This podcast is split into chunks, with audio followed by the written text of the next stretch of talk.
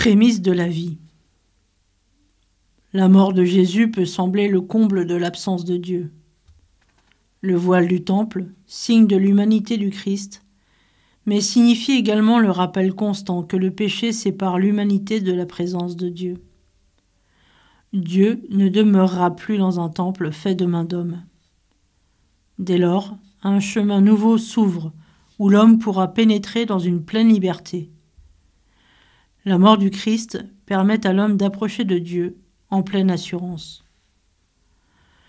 La mort libère ses prisonniers et les tombeaux s'ouvrent puisque le Christ rassemble en sa personne toute l'humanité. Elle passe avec lui de la mort à la vie. Car puisque la mort est venue par un homme, c'est aussi par un homme qu'est venue la résurrection des morts. Et comme tous meurent en Adam, de même aussi tous revivront en Christ. La terre tremble, signe que pousse la vie comme un bourgeon au printemps.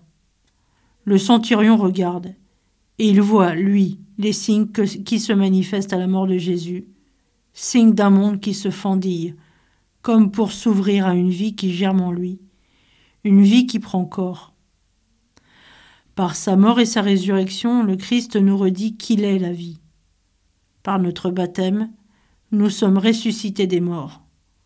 À nous d'être un signe vivant d'espérance.